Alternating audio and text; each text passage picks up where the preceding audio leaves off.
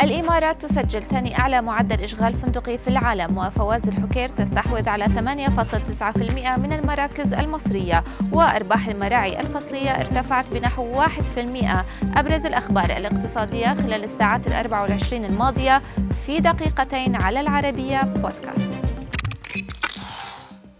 في الإمارات أكدت وزارة الاقتصاد أن القطاع السياحي في الدولة حقق أداء لافتا خلال العام 2020 رغم تداعيات انتشار فيروس كورونا.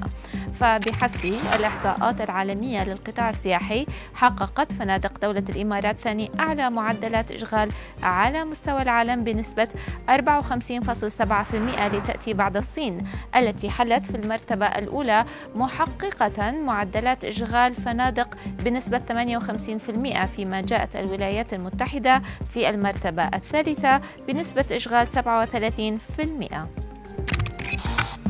ارتفعت أرباح شركة المراعي في الربع الأول من العام الحالي بنحو 1% مقارنة بالربع المماثل من العام الماضي لتصل إلى 386 مليون ريال. وأتت الأرباح الفصلية متماشية مع توقعات متوسط توقعات المحللين. عازت الشركة نمو الأرباح إلى زيادة الإيرادات بمعدل 1.5% وانخفاض مصاريف البيع.